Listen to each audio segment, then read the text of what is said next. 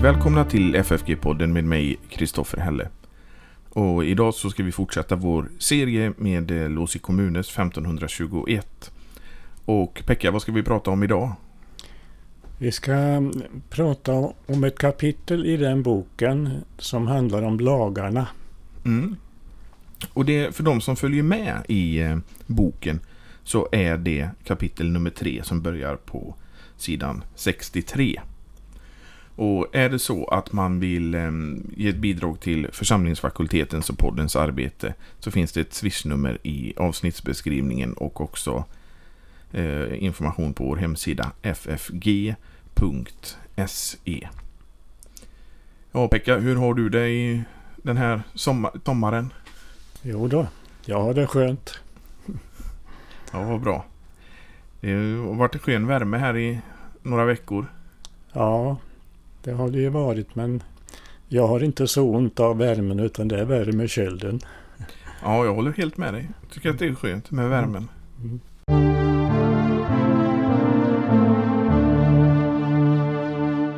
Vi ska ju prata om lagen, det är kapitel 3.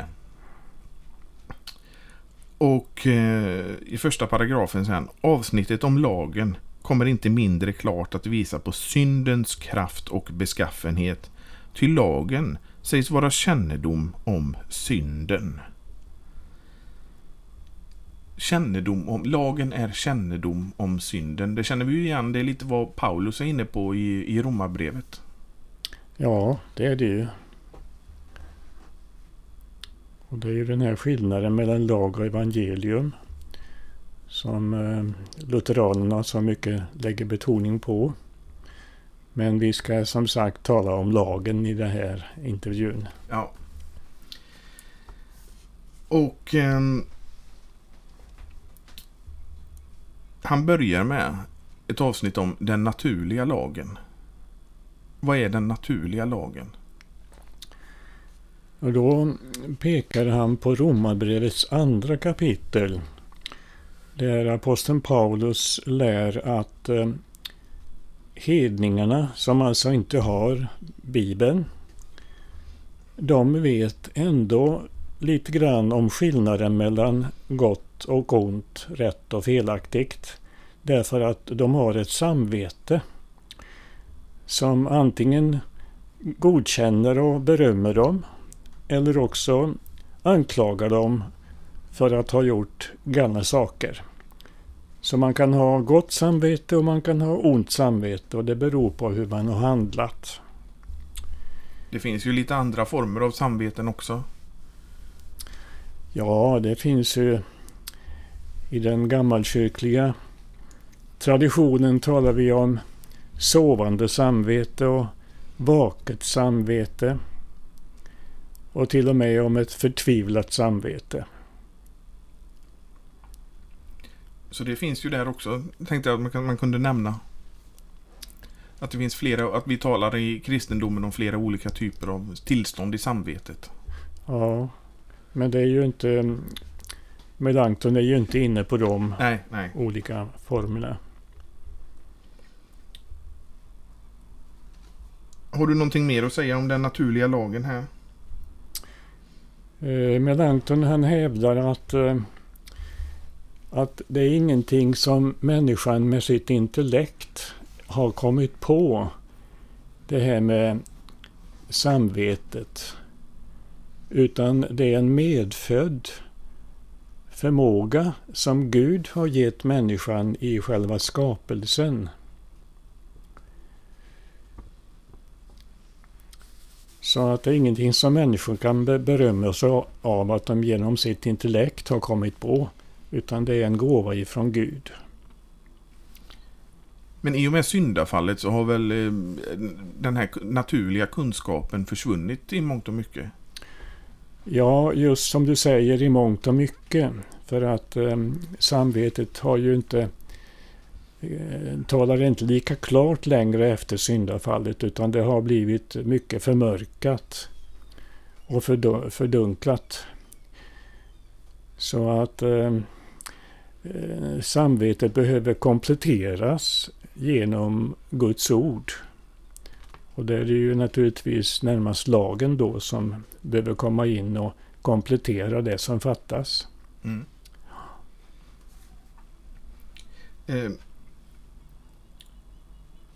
Att det finns en naturens lag i oss lär Paulus med en underbart elegant och skarpsinnig slutledning i Romarbrevets andra kapitel, då han drar följande slutsats, skriver Melanchthon i paragraf 7 och 8 på sidan 64. Det finns hos hedningarna ett samvete som försvarar eller anklagar en handling, och sålunda finns lagen. Ty vad samvetet annat är än en dom över det vi gjort, vilken avkrävs av någon lag eller allmän regel. Således är naturens lag en allmän insikt som vi människor alla håller med om, ja, som Gud inristat i vars och ens sinne till att gestalta moralen. Men är det inte så, Pekka, att om man tillräckligt mycket går emot sitt samvete, att man gör att det till slut inte finns någonting kvar? Att det finns vissa människor som... Ja, man kan på det sättet söva ner sitt samvete så att det inte reagerar längre. Så det är också en sort utav samvete, det är det sovande samvetet. Man har blivit förhärdad, så kan man ju också uttrycka det. Sen så går Melanchthon in här på att men bland de lagar som är typiska för människan synes detta som jag framlägger vara huvudpunkterna. 1. Man ska vörda Gud. 2. Eftersom vi föds in i en slags livsgemenskap ska man inte skada någon. 3. Det mänskliga samhället fordrar att vi använder alla ting gemensamt. Men att man ska vörda Gud, det är väl ingenting som tillhör den naturliga lagen, va? Jag uppfattade att han menar det. Och då hänvisar han till Romarbrevets första kapitel, där aposteln Paulus pekar på skapelsen. Mm. Att man i skapelsen kan lära känna Gud till en viss grad.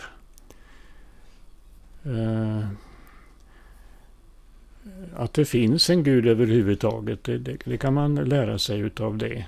Och man kan också lära sig kanske några utav hans egenskaper.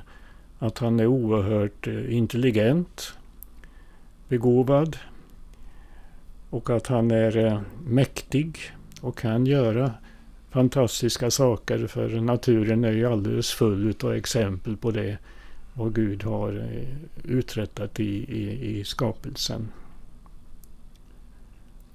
Men för att känna Gud på riktigt så måste det väl det ske genom upplysning av Guds ord?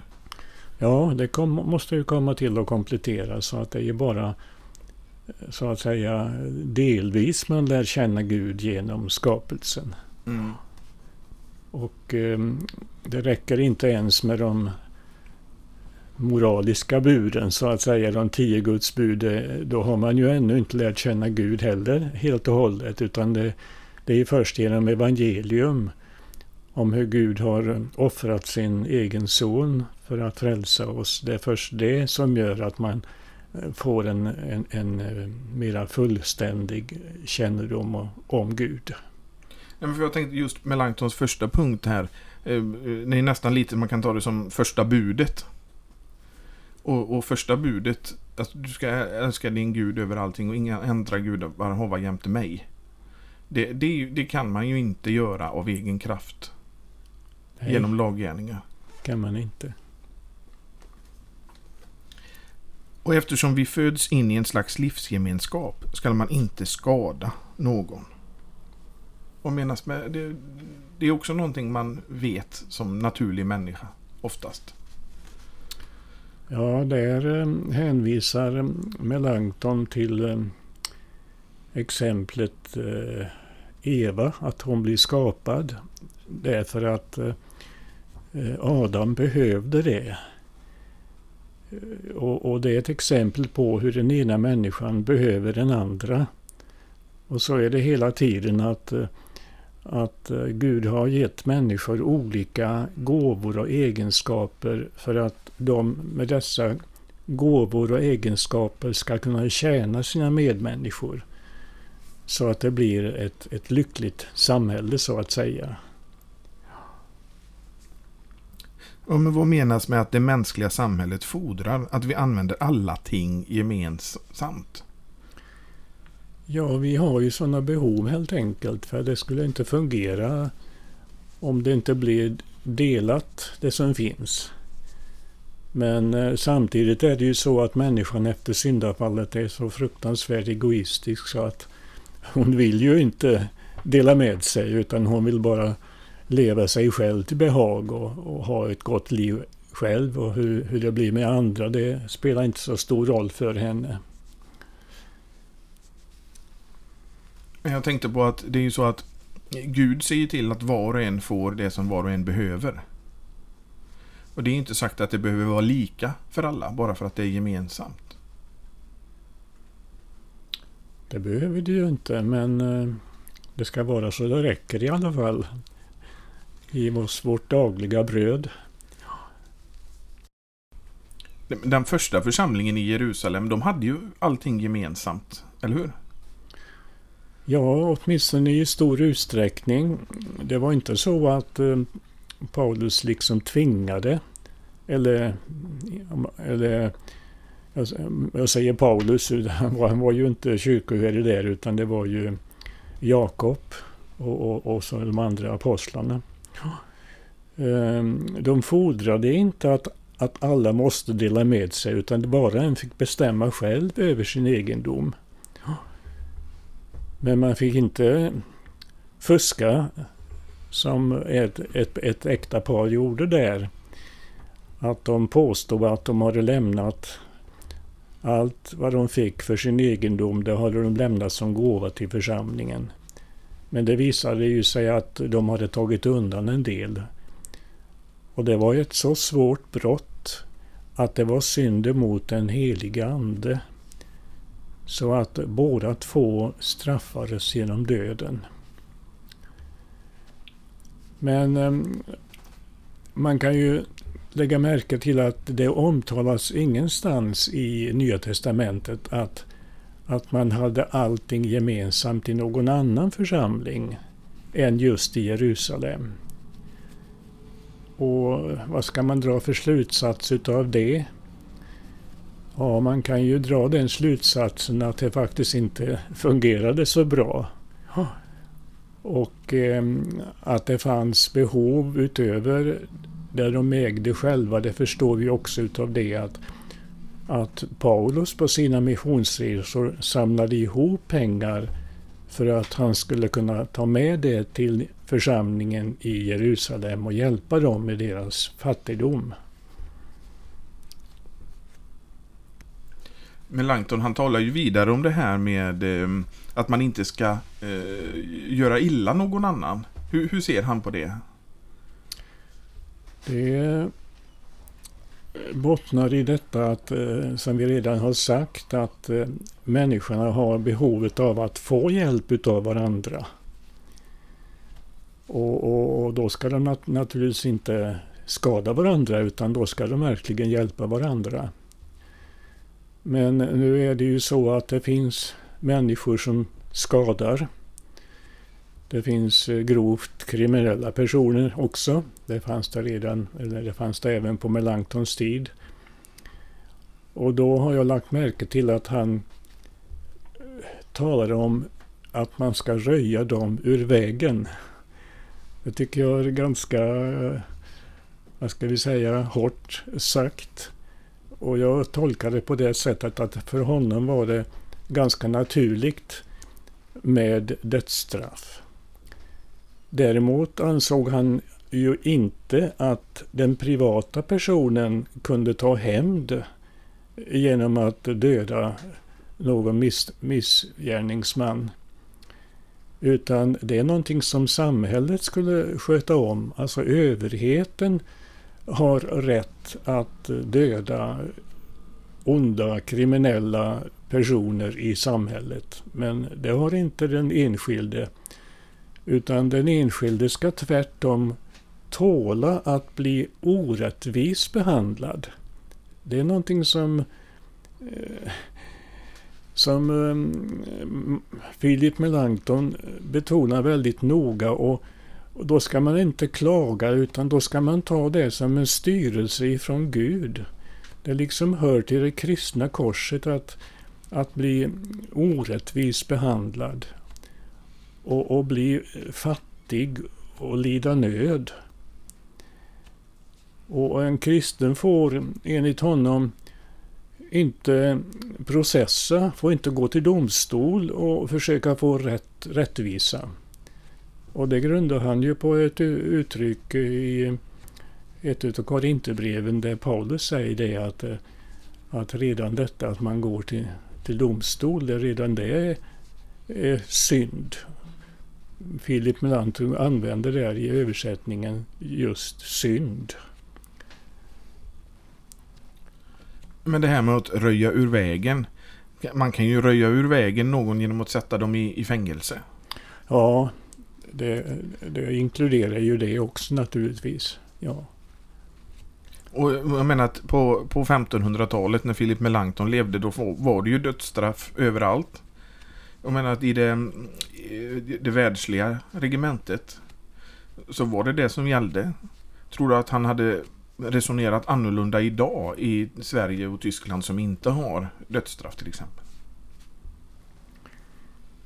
Ja, det tror jag faktiskt, just därför att aposteln Paulus i Romarbrevets 13 kapitel undervisar just om att överheten har svärdet och bär inte svärdet förgäves.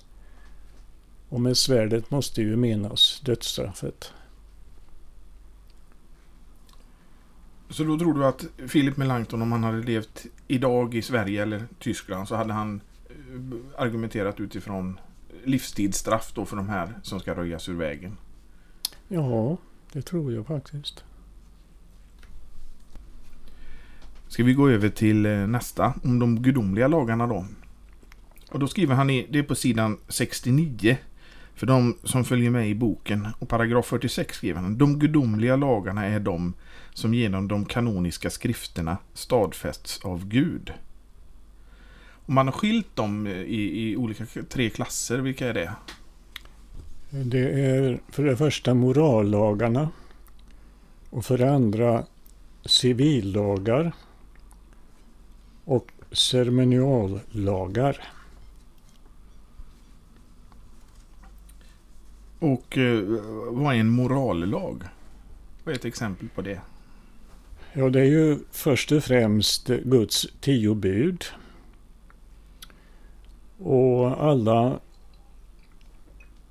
förmaningar och bud som liknar dem. Och det är ju oerhört många i Bibeln, både Gamla och Nya testamentet.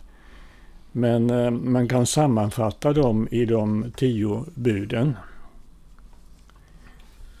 Och de å sin sida kan delas i första tavlan och den andra tavlan. Mose fick ju 2 tavlor på berget Sinai berg. Och de 3 första buden står i den första tavlan. Och det är ju, de har närmast med Gud själv att göra. Det första budet är ju att du ska inga andra gudar ha jämte mig. Och sen andra budet, du ska inte missbruka Herren din Guds namn. Och tredje budet, tänk på vilodagen så att du helgar den. När det gäller första budet så betonar Melanchthon att det budet befaller att vi dels ska frukta Gud och dels älska Gud. Och det tycker jag vi särskilt ska komma ihåg, för det talas nästan ingenting i vår tid om att man ska frukta Gud. Men i Bibeln talas det ju oerhört mycket om att frukta Gud, och en sann kristendom egentligen kallas ju ofta för gudsfruktan. Men vad lägger man in i ordet fruktan då? Ja, jag uppfattar det så att man ska ha en väldig respekt och att det ska finnas någon form av rädsla för Gud. Jag uppfattar det faktiskt på det sättet. Och när Mose liksom sammanfattar buden efteråt, så säger han att Gud är en nitälskande Gud som hemsöker fädernas missgärningar hos barn i tredje och fjärde led när man hatar mig. De orden, de skapar fruktan hos oss för Gud. Men sen när han tillägger, men som gör nåd med tusenden när man älskar mig och håller mina bud, där kommer uppmaningen till att älska Gud istället.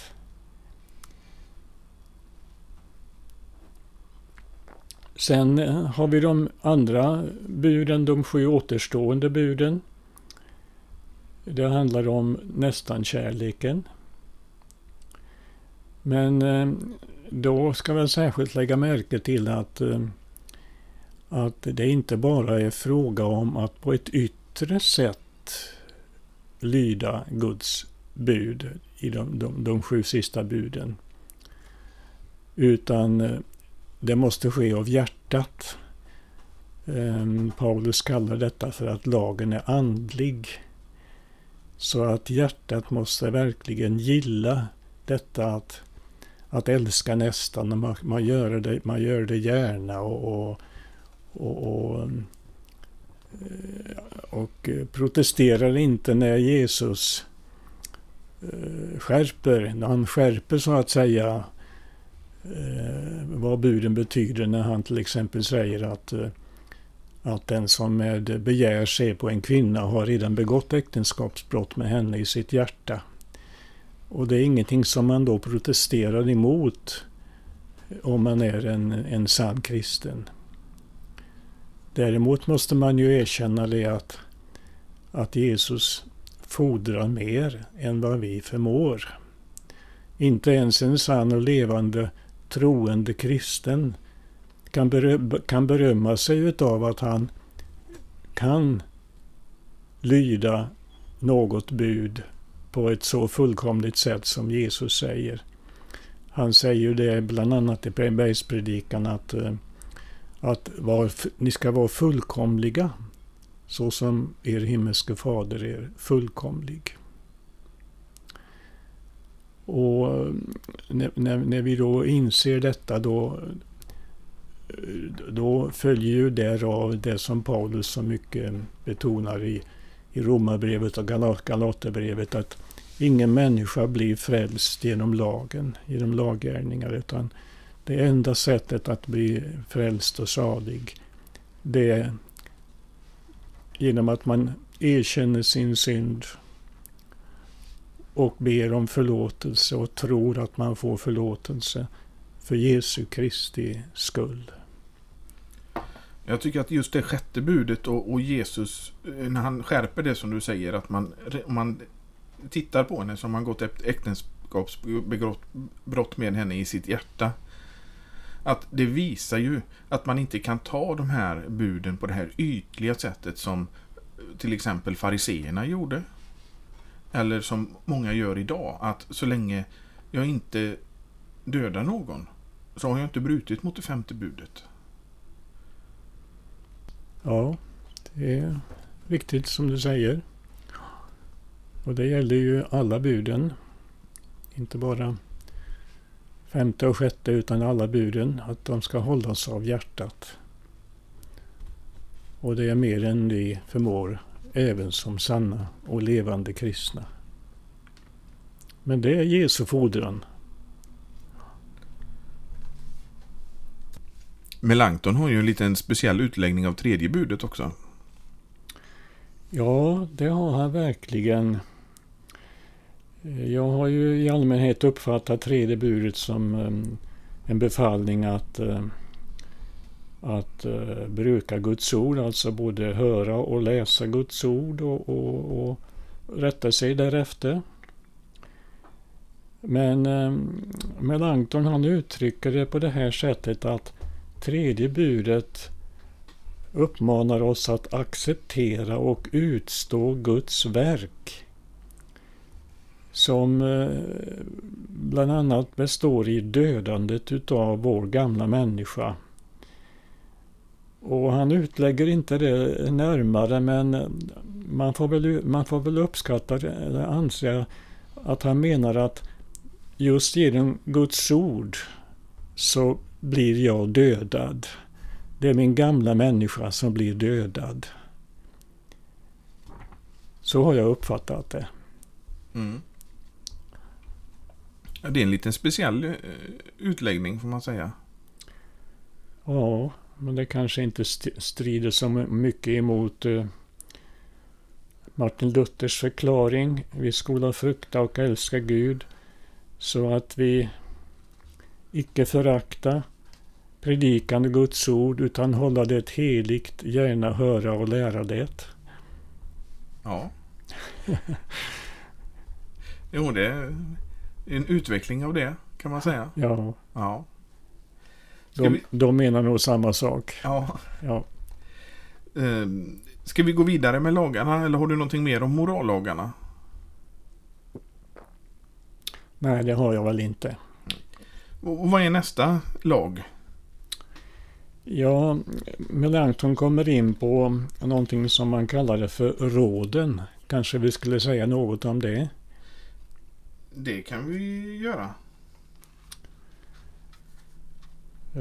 Det är för de som följer med i boken så är det sidan 74 och paragraf 74 som det börjar på. Ja. Med råden menade filosoferna som Melanchthon kallar många utav skolastikerna till exempel. De menade att det är vissa bud i Bibeln som inte alla behöver eller kan heller följa, utan bara vissa personer. Men om de inte skulle klara av att följa dessa så kallade råden då, så blir de inte skyldiga för det, lärde dessa filosofer eller skolastiker. Utan den skulden som man tycker att de kunde få då utav att inte hålla dessa råd, den existerar inte. Men man menade väl är att vissa människor har förmågan att följa råden, och det är framförallt munkståndet då, alltså munkarna kunde hålla dessa råd. Och med råden menar de praktiskt taget allt som står i Matteus evangeliets 5:e kapitel, alltså i Jesu bergs predikan. Det måste ju vara till exempel det här att inte, man får inte med begärelse se på en kvinna. Det menade då filosoferna att vissa människor fick den nåden att de kunde göra det. Men om de inte kunde det så var de inte skyldiga. Men det var ju så på den tiden, och det var ju mycket det som både Luther och Melanchthon vände sig emot, att för vanliga människor så var det 10 Guds bud, men för de här munkarna till exempel, det var det bergspredikan. Det var ju det finaste. Ville man vara from så skulle man bli munk.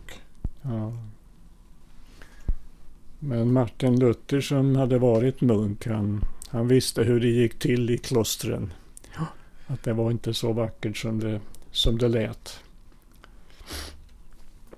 Sen när det gäller råd så erkänner Melanchthon att det finns faktiskt ett råd som Jesus ger, och det är rådet om celibat. Så att, men han säger också det att det är inte vem som helst som kan leva i celibat utan att synda, utan då får man ha en särskild nådegåva ifrån Gud. Men Melanchthon menar att det är i alla fall ett råd som finns i Bibeln. Och han nämner också det som Paulus skriver om jungfruna, unga kvinnor, om de skulle gifta sig eller inte. Då ger han ett råd där. Så även på det stället talas om ett råd. Men man kan aldrig säga att celibat är ett tvång. Nej, det är det ju inte. Som till exempel romersk-katolska kyrkan menar att prästerna måste leva i celibat. Nej, det kan man inte hämta ifrån Guds ord. Nej. Sen har vi om munklöftena, står det här i nästa. Det är på sidan 77. Mm. Har du något att säga om det, Pekka? Ja, Bibeln varken befaller eller förbjuder att ge löften, skriver Melanchthon där. Och i Gamla testamentet så finns det alltså vissa som ger löften. Nazirerna till exempel ger löften.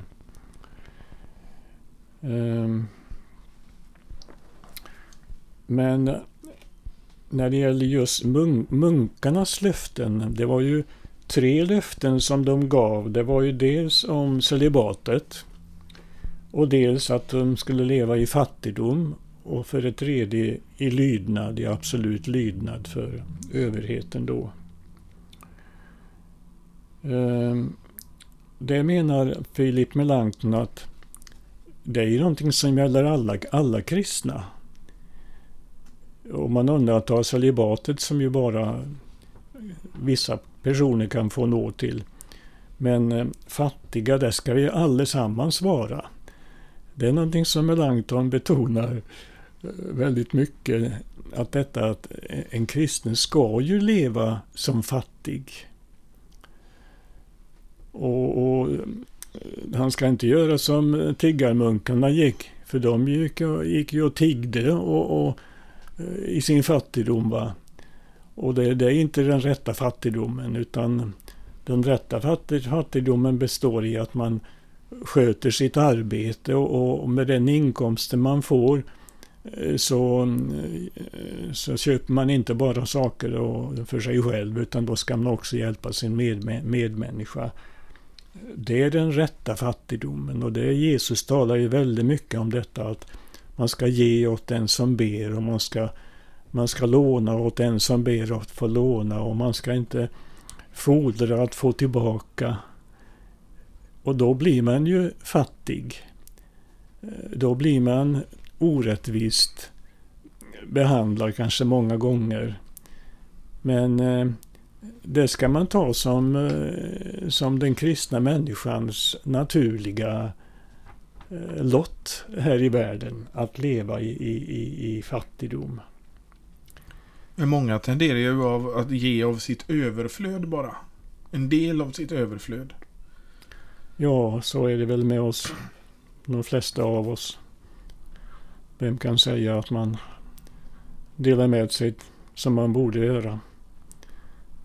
Den där fattiga änkan tog ju Jesus som ett exempel, i motsats till fariserna och andra som la lite mer i börsen. Men Melanchthon skriver här: men Gud bifaller bara det som han antingen påbjuder eller råder till. Därför ser jag inte vad som tillkommer fromheten genom ett löfte. Nej. Och det är ju någonting som är viktigt, att Gud, det är ju i skriften som han uppenbarar sin vilja för oss. Och det är ju där som han, genom skriften, han talar till oss, och det är där han säger. Det kan inte komma något annat utifrån, så att säga. Mänskliga bud som säger att du ska göra det här för Guds skull. Nej, ingenting som man absolut måste hålla, men däremot så kan ju människorna ge bud som man ändå håller för fridens skull. Men det får ju inte bli så att man överträder Guds ord, utan det står ju att man måste lyda Gud mer än människor. Mm. Men om man inte går emot Guds bud så ska man ändå underordna sig till exempel överhetens olika lagar och bud.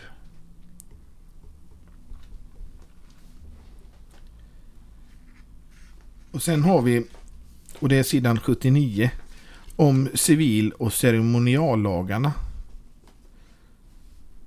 Vad är det för någonting? Civillagarna då, det är de, vad ska vi säga, samhälleliga lagar som Gud ger i Gamla testamentet och som egentligen bara angår judarna. Och det är frågan om rättsliga saker ofta, i hur man bestraffar till exempel olika människor. Och ceremonialdagar, det är det som har med gudstjänsten att göra, med hela offerväsendet. Men det är ju någonting som har upphört genom Jesu Kristi återlösningsverk. När han, såsom den stora översteprästen, offrade sig själv en gång för alla. Och därmed så är Gamla testamentets offer onödiga och de ska inte upprepas. Så gäller väl de flesta av de här civillagarna också? Ja.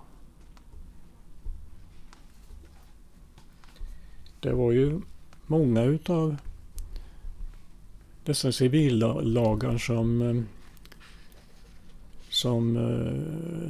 som hotade med dödsstraff. Så det var väldigt vanligt med dödsstraff bland judarna i Gamla testamentet. Till exempel om man gjorde illa mot sina föräldrar så var det dödsstraff för det.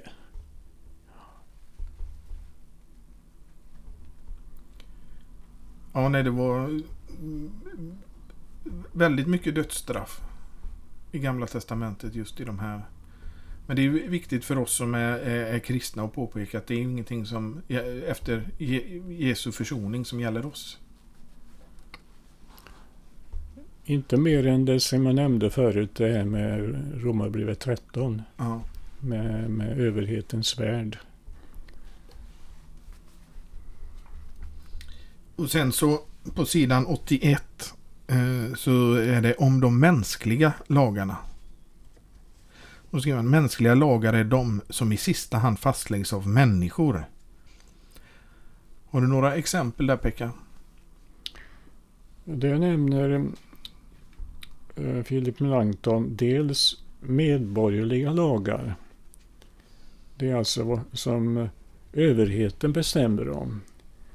Och där hänvisar han återigen till Romarbrevets 13 kapitel. Det är ju Paulus lär att man ska vara underdånig den överhet som finns. Och trots att överheten i det romerska imperiet då, som fanns under Paulus tid, trots att den var hednisk och ofta orättvis och emot de kristna, så skulle de ändå vara underdåniga under överheten.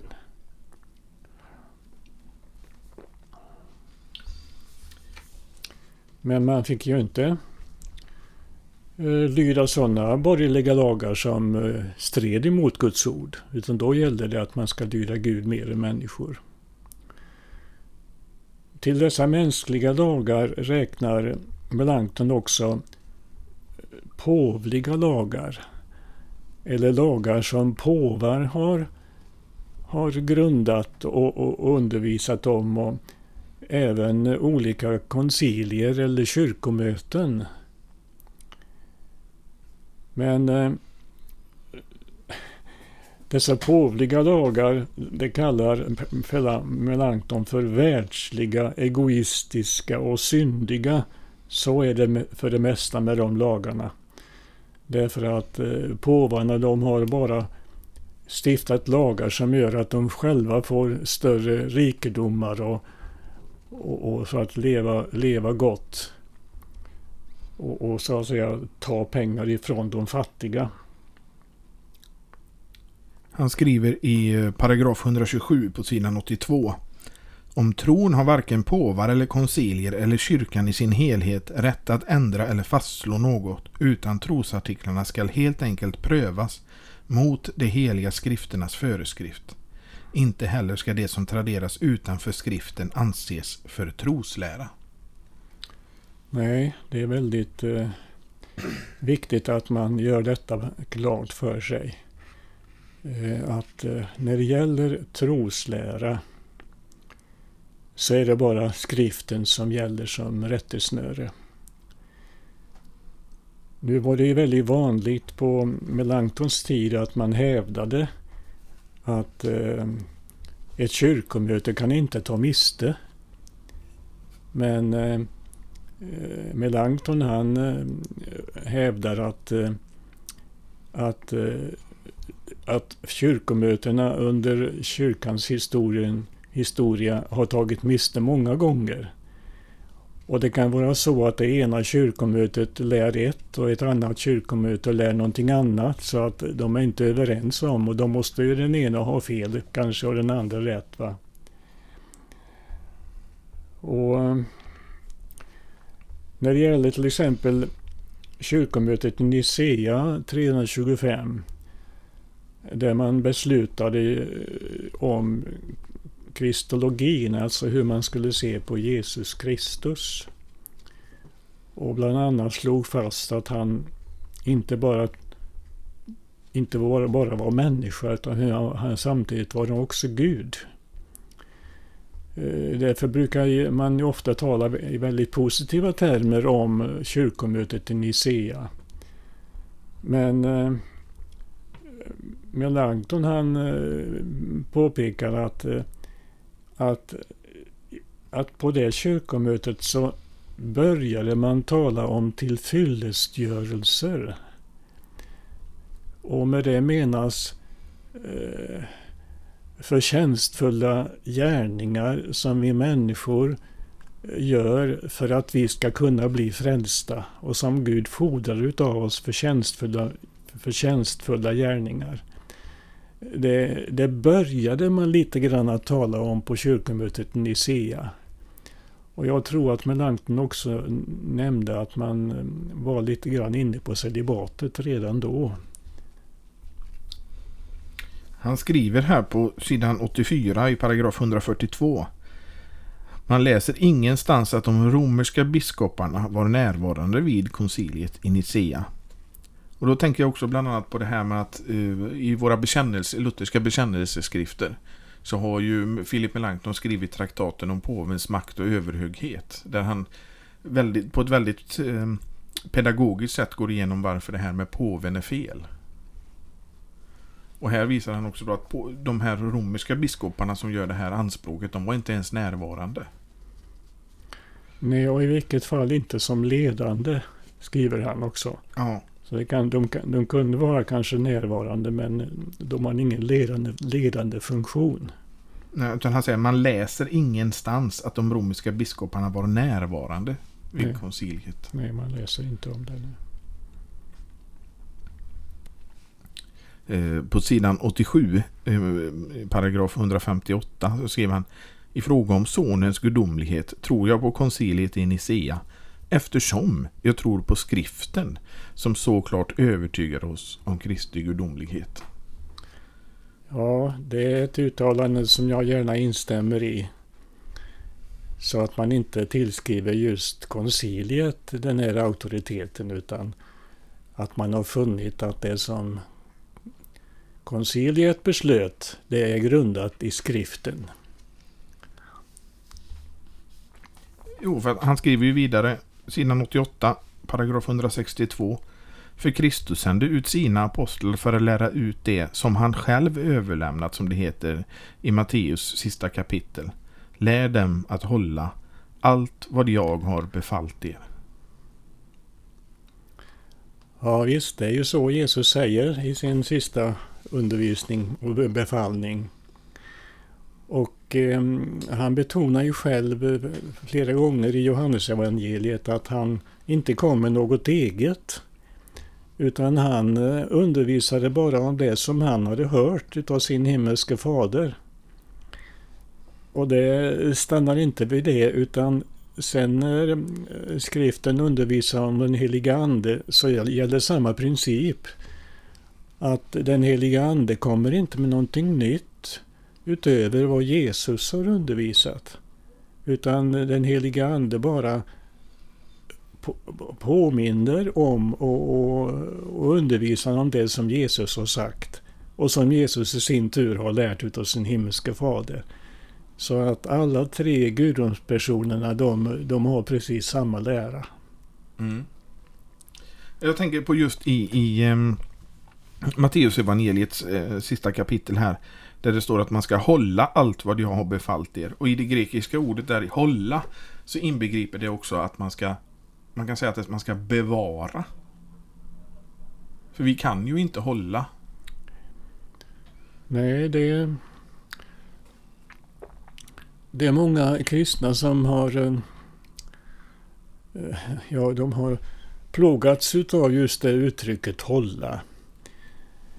Och därför är det bra när det har blivit översatt med bevara istället.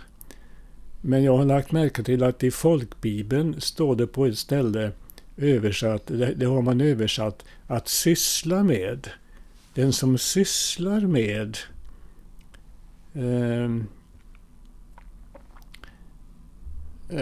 synden, den kan inte vara kristen. Den som sysslar med synden, och då menas med syssla med synden, det är att det är det man håller på med. Mm. Så det är inte bara det att man faller ibland i synd, utan det är någonting man håller på med som man tar ena steget efter det andra. Det är att syssla med eller bryta emot Guds heliga lag. Så jag tycker det är ganska fint med det uttrycket, syssla med. Jo, men det blir ju att man sysslar med det som tillhör Gud till, eller det som tillhör synden till. Att man vill vara en kristen och överlämna sig till Gud och så. Eller så har man sin Gud i synden och i det världsliga. Ja, man kan ju syssla antingen med Gud och hans ord och syssla med synden, ja. Men det syftar ju på att man sysslar med Gud, med Guds ord. Idag så är det ju faktiskt, och det är någonting som jag vet att jag och du har pratat om förr, att idag så kan man till och med förväxla lag med evangelium. Folk tror att du ska älska din nästa är evangelium. Det är ju väldigt vanligt att man uppfattar ordet evangelium på det sättet. Det låter ju så vackert och fint att man ska älska varandra. Mm. Och då betänker man inte att detta är en fruktansvärd fordran ifrån Gud. Du ska älska din nästa så som dig själv. Och älska Gud över allting är ju en oerhörd fordran, ett krav. Så att det gäller att förstå rätt vad ordet evangelium är egentligen. Det är ju detta med att Kristus i vårt ställe har blivit offrad. Och han har gjort allt gott som vi har gjort illa och förstört. Det är det som är evangelium. Men att lyda kärleksbudet, det är inget evangelium. Nej, det är lag. För lag, det pekar på oss. Lagen pekar på oss och evangeliet pekar på Kristus. Ja. Låt oss se på Kristus. Ja, vi avslutar det så. Och så säger vi tack för att du än en gång har varit med, Pekka. Och vi hörs igen nästa vecka.